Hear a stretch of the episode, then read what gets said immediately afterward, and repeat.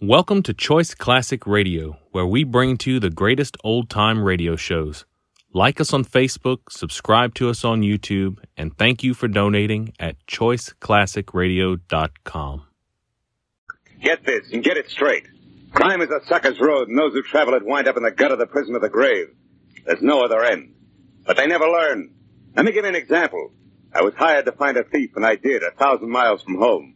But first I found a lush with a Luger. A fresh corpse in the closet and all because the only woman in sight wouldn't play fair. From the pen of Raymond Chandler, outstanding author of mystery, comes his most famous character and crime's most deadly enemy, as we present The Adventures of Philip Marlowe.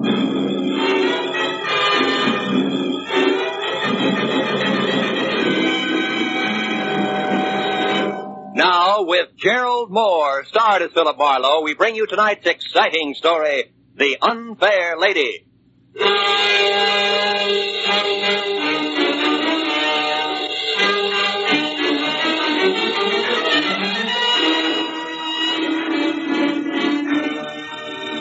knock on my office door was soft, almost apologetic.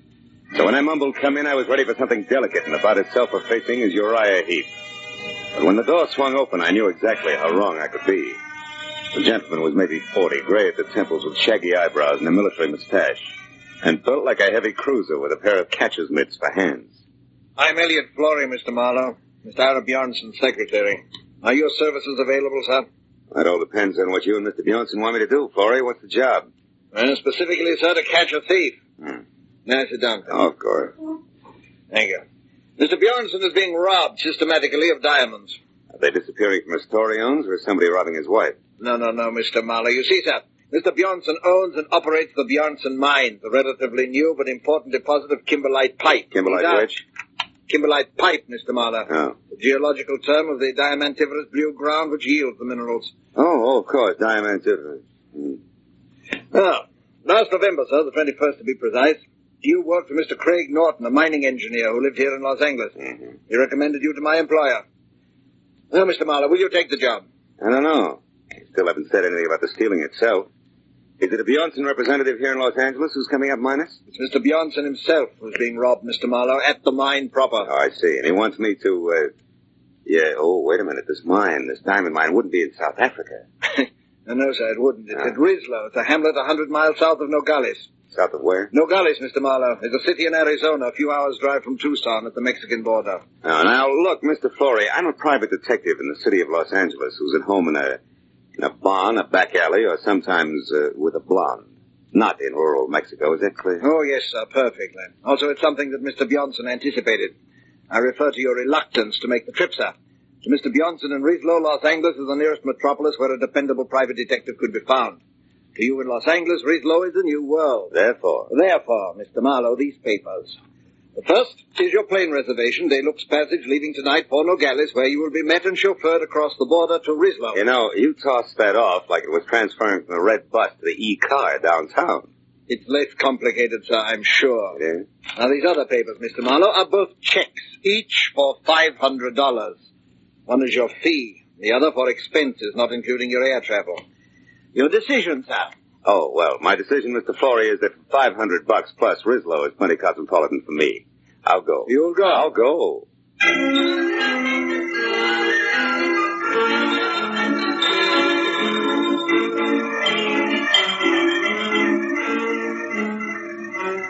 At eight the next morning, we dropped gently out of the clear sky over Nogales, where I was met by a short, round Mexican who ushered me into a car labeled Bjornson Mines, and suggested that I sleep for the next three hours, which was the travel time to Rislow, one hundred miles south.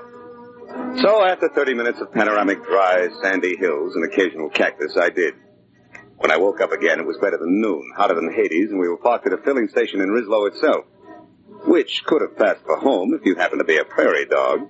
It wasn't until I had my eyes wide open that I realized that the man leaning on the running board inches away and staring at me like my eyebrows were on upside down was not my driver. He was shaggy hair all around an unshaven, unpleasant face that was home to a pair of watered eyes that said he was drinking himself to death. And when he talked, I knew it was on cheap rum. You're the new mining engineer, maybe? Yeah, I didn't know it showed. Uh, since you're an American, that means you gotta be an engineer. Oh. other Americans come out this way. I'm American myself, you know, from uh, Philly. Good old Philly. Yeah, it's a great town. What's for sale, hot transits? No, no, it's been friendly. Mm. Name's Calder, M J Calder. Uh, I'm staying over at the Granada Hotel for a while, the uh, first floor rear. Uh, why don't you look me up some night, any night long about eight? I used to be an engineer myself. Might chew fat a while. And... Yeah, yeah, we might do that. So, well, I'll look forward to it. So long, pal.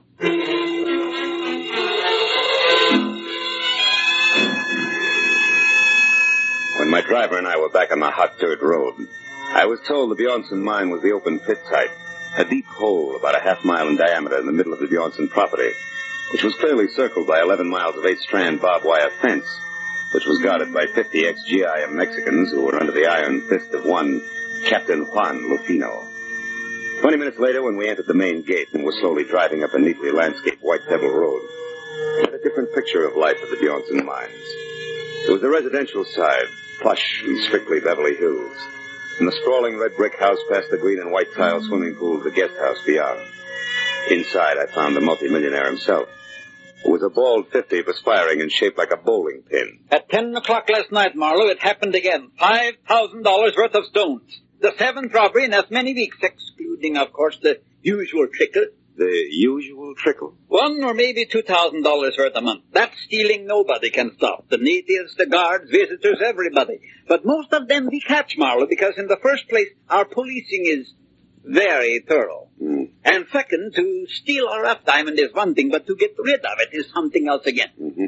Well, uh, tell me, Mister Bjornson, these big thefts you're concerned about, do they all have anything in common? Yes. Two things, Marlowe. They always occur at night, and they are the work of somebody who knows my habits and has a good knowledge of the inside of my house. The big safe is never bothered. It is always some drawer or cabinet where I am keeping stones temporarily. I see. And, Mister Bjornson, has anybody ever seen this thief? Last night, Helen Austin saw what could be the man running through the grounds at about eleven o'clock. She said he was tall with a lot of wavy hair. She uh, said that he was not the Mexican. Oh, by the way, Marlowe, Missus Austin and her husband are staying in the guest house where you will be put up. He works for you, Mister Bjornson? No, Kelly Austin has a mine of his own about five miles from here. Smaller than ours, but rich, nevertheless. Oh, this will be Captain Lufino. Don't mind if he appears unfriendly, Marlowe. He considers your presence here a personal insult. Come in. You wish to see me, Senor Bjornson? Yes, Lupino. This is Mister Marlowe, the detective. Ah. When Senor Florey came back this morning, Senor Marlowe, he spoke very highly of your reputation in Los Angeles. Mister Florey only talked to my friends in Los Angeles, Captain. Oh. Now, Mister Bjornson, you were telling me about the Austins. Yes, they have been with us for two or three months now, while their new house is being constructed at their own mine. Their last place burned to the ground. I would suggest, Marlowe, that you speak to her as soon as possible. Also, the captain here will tell you of some evidence that he found here on the ground last night. No, senor. It turned out to be nothing. What kind of nothing, Captain? Uh, a fountain pen, yes. Uh, it belonged to one of the office workers. Uh, Senor Bjornson. Yes? Did you tell him about that Nat Campbell? Oh, no. Uh, Marlowe, the International Diamond Exchange keeps us advised of the movements of the bigger black marketeers whenever possible. Three days ago, we were told that a man named Nat Campbell, an American who was at one time an engineer, has been operating in Mexico close to the border. Is there an accurate description of him? No. Anything else you have to know, Captain Lufino will take care of you. Also, I am sure that the captain will be glad to show you to your room at the guest house. Sir, it will be my pleasure to assist Senor Marlowe in any way I can. This way, Senor, please.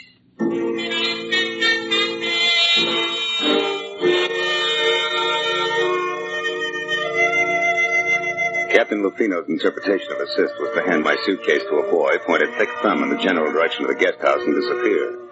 So after thanking him for his trouble, I went to my room, unpacked, changed into a dry shirt, which was damp again in three minutes, and then started for the suite on the opposite side of the building, where I'd been told I could find Helen Austin. But when I was halfway to a screen door, I stopped at the sound of a raised voice that I'd heard before.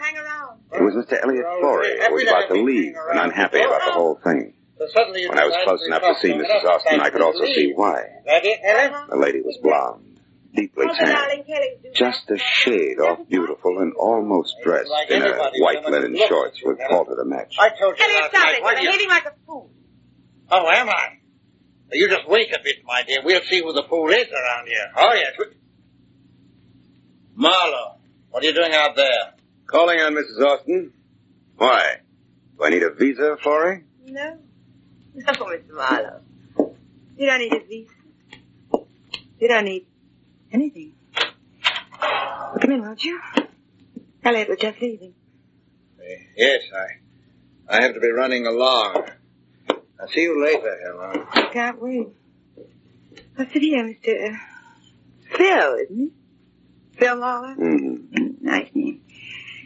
You know, Phil, I don't often get to see a new face around here, so anything I can do for you... Be a pleasure. I'm sure the pleasure will be all mine. But uh, aren't you afraid you'll catch cold? Why? Don't you like it? Huh? I made it myself. I do most of my things now. These are styles are too far behind New York to suit me. My husband, Kelly, says I'm clever. Better than that, Helen. Kelly, what? You're resourceful. You startle me. Uh, darling, this is Philip Marlowe. I know. Ira told me you were with us, Mister Marlowe. Can I be of some help, possibly? No, not at the moment, Mister Austin. Right now I'm only interested in knowing if your wife here can add anything to a description of last night's stranger. Can you, Missus Austin? Why, no. If there were anything else outstanding about the man, I certainly would have told Ira. No doubt. But uh, what about the run-of-the-mill things? His dress, the way he walked? Like most men, Marlowe, he wore one pair of pants, one shirt. He had only one head. Also, like most men, he smelled of liquor. Rum, maybe? We all drink rum here. How about joining us in town? After dinner? Long about eight? Thanks, but uh, long about eight, I've got to be back in Rislow to see Mister Calder. Ever hear of him, Austin? Why, no. Should I have? I don't think so. He'd have very little in common with you people, with one exception. Which is what? Yeah. Rum, Missus Austin. He's crazy about it.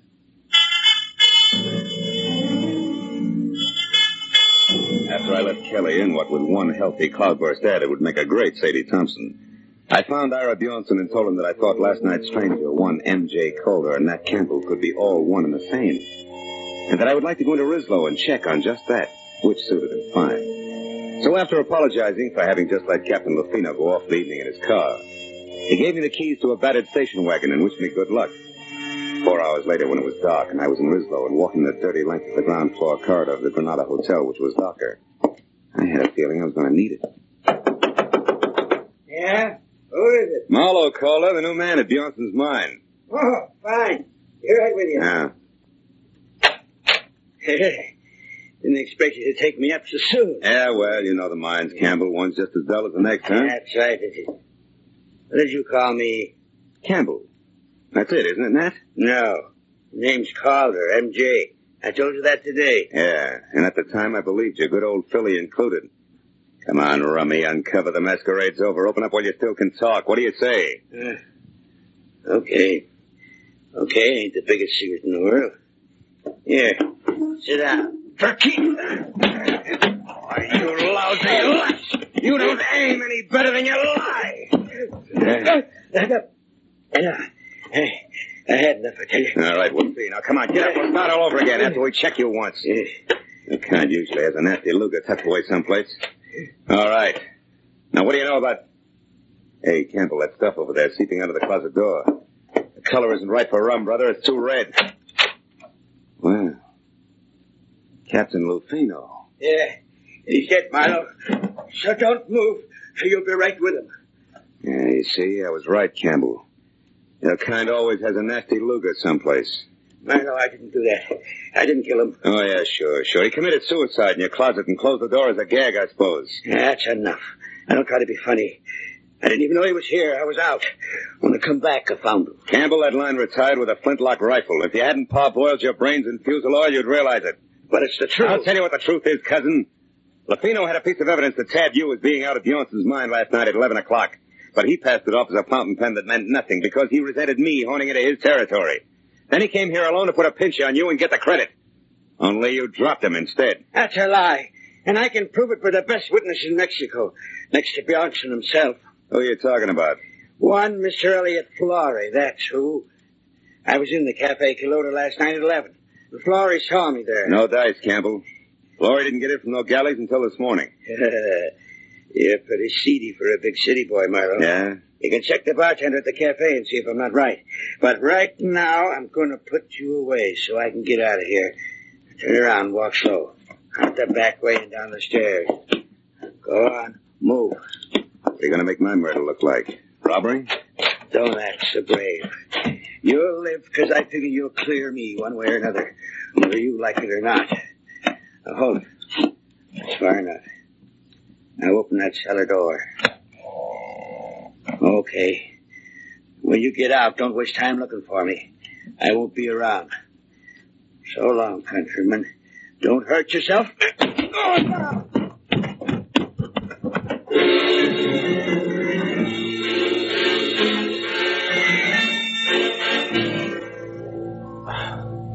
The cellar was as light and wholesome as a Parisian sewer. Even with the help of several generations of termites, it took a half an hour to break out. When I got upstairs again, it was deserted except for the late Captain Lufino. I went through his pockets, but they held nothing more exciting than battered cigarettes and some small change, but under the tight sash around his waist was a small green suede pouch containing three minute diamonds in the rough. I began to see what Bjornson meant by the usual trickle. Everybody, including the chief of his own guard, seemed to be in on the act. I dropped the pouch in my pocket and headed for the Colota Cafe, where two American bucks and a nasty snarl at the bartender brought me the fact that Elliot Florey actually had been there last night, had waited two hours for somebody who didn't show up, and then left. That made my next stop the mine. So I bounced the station wagon out of town, back to Bjornson's house, and started in. But a pair of bare shoulders above his snug linen halter intercepted me. Hello. You're back safe, I see. Enjoy all the sights and I'll filthy, stinking little town. Not much, Missus Austin. You should have taken me along as a guide. I could show you lots of interesting things. Mm. Like what, for instance? Like the sky and the moon. I like things clean and soft. I like lights and music and people. I like you. Save it. That buttons and bows routine is strictly your own problem. I've got work, and it starts with Elliot Florey. Where is he? What makes you think I'd know that? Because you two have been keeping close track of each other for some time. You're anxious to drop it, but Florey isn't.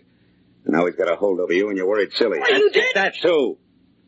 From what I know, I can fill in a very unpleasant yarn, and I will if I have to. So come on, baby, no dramatics. Let's have it. Where's Florey? Marlowe, you're a louse. But at that, you're better than he is. Went over to our place of mine about half an hour ago. I don't know why he wouldn't tell me. Just warned me to keep my mouth shut and left. That doesn't make sense. Where's Mister Austin? My good husband is off somewhere checking on supplies, he said. Okay, I'll pay a call on Florey right now. When I get back, baby, I'll have a lot of answers, so I advise you to wait up, huh? Sure. When you're all through with him, do me a favor, will you, Mister Tough Detective? What, throw him back? No, kill him.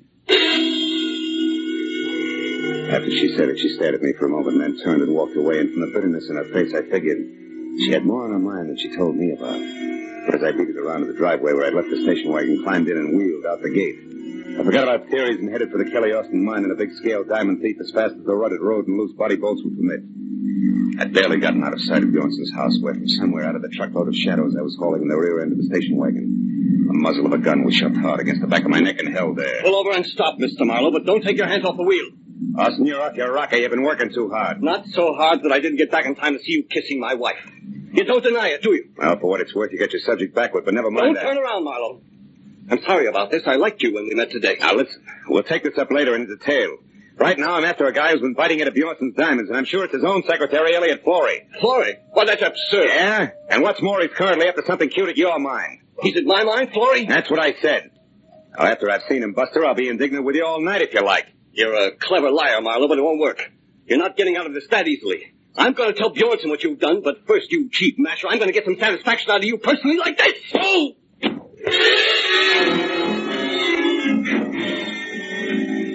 First, first one, one side of my head and then the other exploded like Roman candles. I fell a long way out of the car door to the road. And I finally stopped falling and started back to my feet. I had a double handful of Mexico in my mouth. All the rest of it I could see looked big and black and deserted. The station wagon was gone, and so was my enthusiasm, and the picture of Marlowe on foot in the middle of the Mexican mountains looked pretty stupid.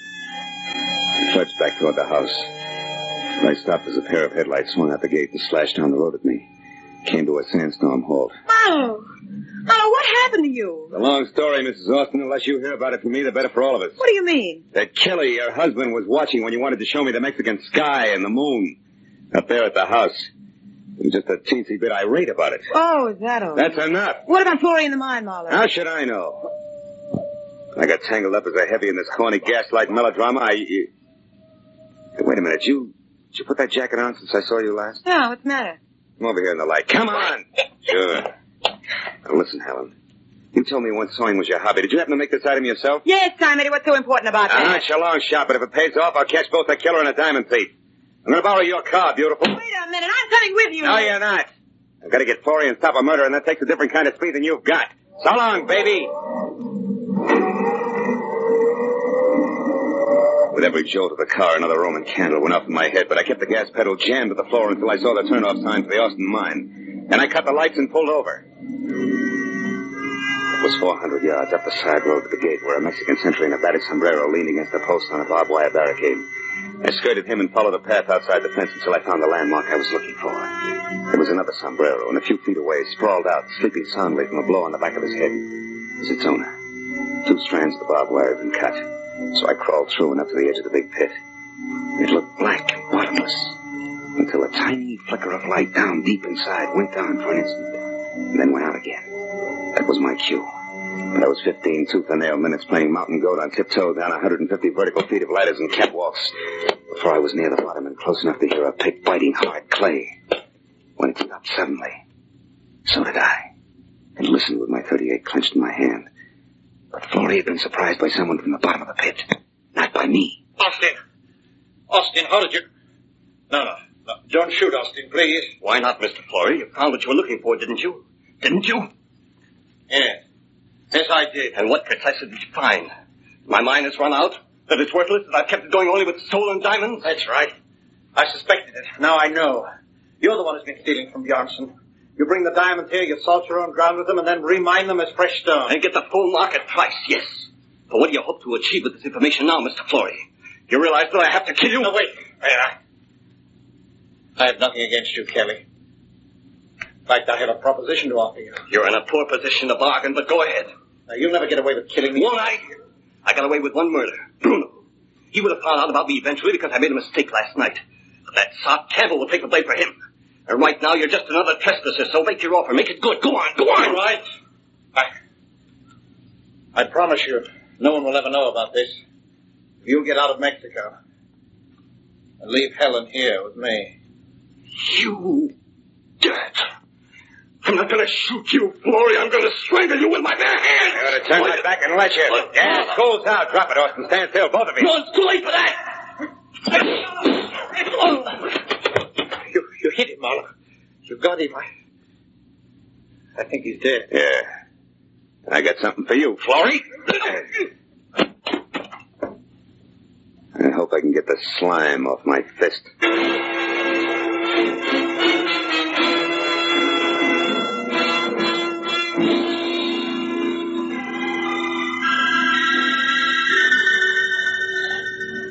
Please, Marlowe, pour yourself another here. It'll help your headache to go away. Oh, thanks, Mister Bjornson. It's cooler out here than it was inside. It's better now, thanks. Uh, I don't know. I am happy and I am sad both. You found him my thief, all right, but you lost me a friend in the bargain. Mm-hmm. And the way we live out here, our friends are as dear as our diamonds. Well, there's one thing about diamonds, Mister Bjornson. They won't go bad on you. You're right there, my boy. It's hard to realize that Kelly Austin was our man. Yeah, I imagine it is. You said it was Helen's jacket that gave you the answer. How was that, Marlowe? Well, Lufino was carrying a little green suede pouch. Hmm. I thought it was his. But actually, that was a piece of evidence that he found last night. It wasn't until I saw Missus Austin's jacket of the same green suede. But I realized the pouch must have been made from the scraps left over from the jacket. I see. And since the wife sewed the jacket herself, that made the husband the logical owner of the pouch. That's right. You know, in a way, you might say Helen's responsible for the whole mess. How do you mean, Marlowe? Well, it all adds up like this. Helen wanted diamonds bad. Her husband started stealing for her. Things went well until he almost got caught. That was last night, huh? That's right.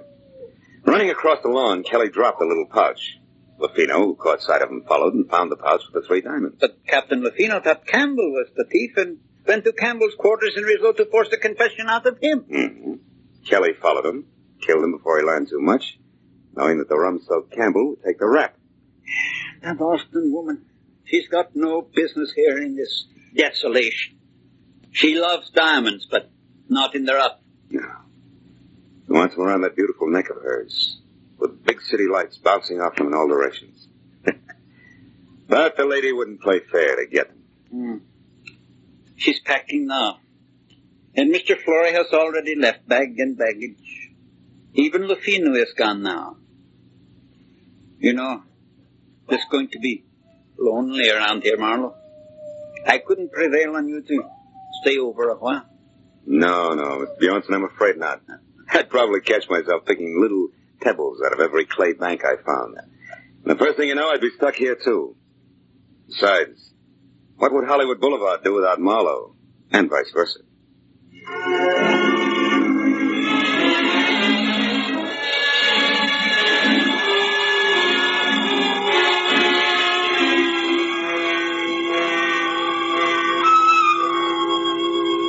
When the driver who was taking me back to Nogales was finally ready, and we started out of the mines, I...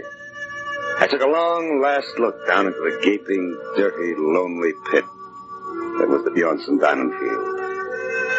And then, as we headed north into the border, I settled back and thought about my own diamond field. The one that stretched out for fifty miles from the San Fernando Valley to Long Beach in blazing brilliance. And yet, in its own way, I knew it was just as dirty, just as lonely, and just as tough as the pit at Rislow. But it was my hometown.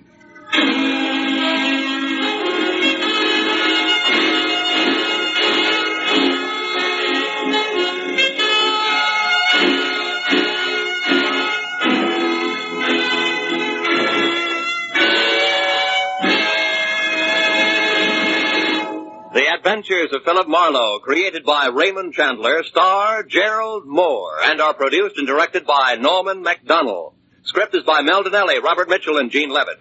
Featured in the cast were Parley Baer, Betty Lou Gerson, Hans Conrad, Paul Dubov, Wilms Herbert, and Nestor Paiva. The special music is by Richard Aurandt. Be sure and be with us again next week when Philip Marlowe says... She had soft brown eyes and an accent, and she came to town with a job to do.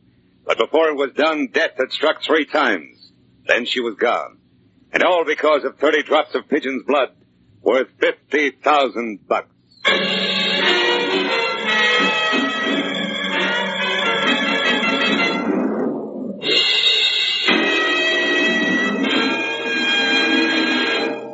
Later this evening on C B S, you'll hear a voice saying quietly, a tortoise told a household pest, goodbye, goodbye.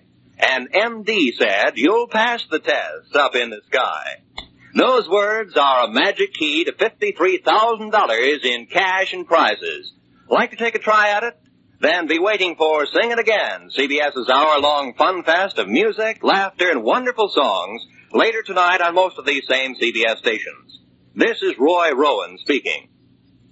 Now, stay tuned for Gangbusters, which follows immediately over most of these same stations. This is C B S, the Columbia Broadcasting System.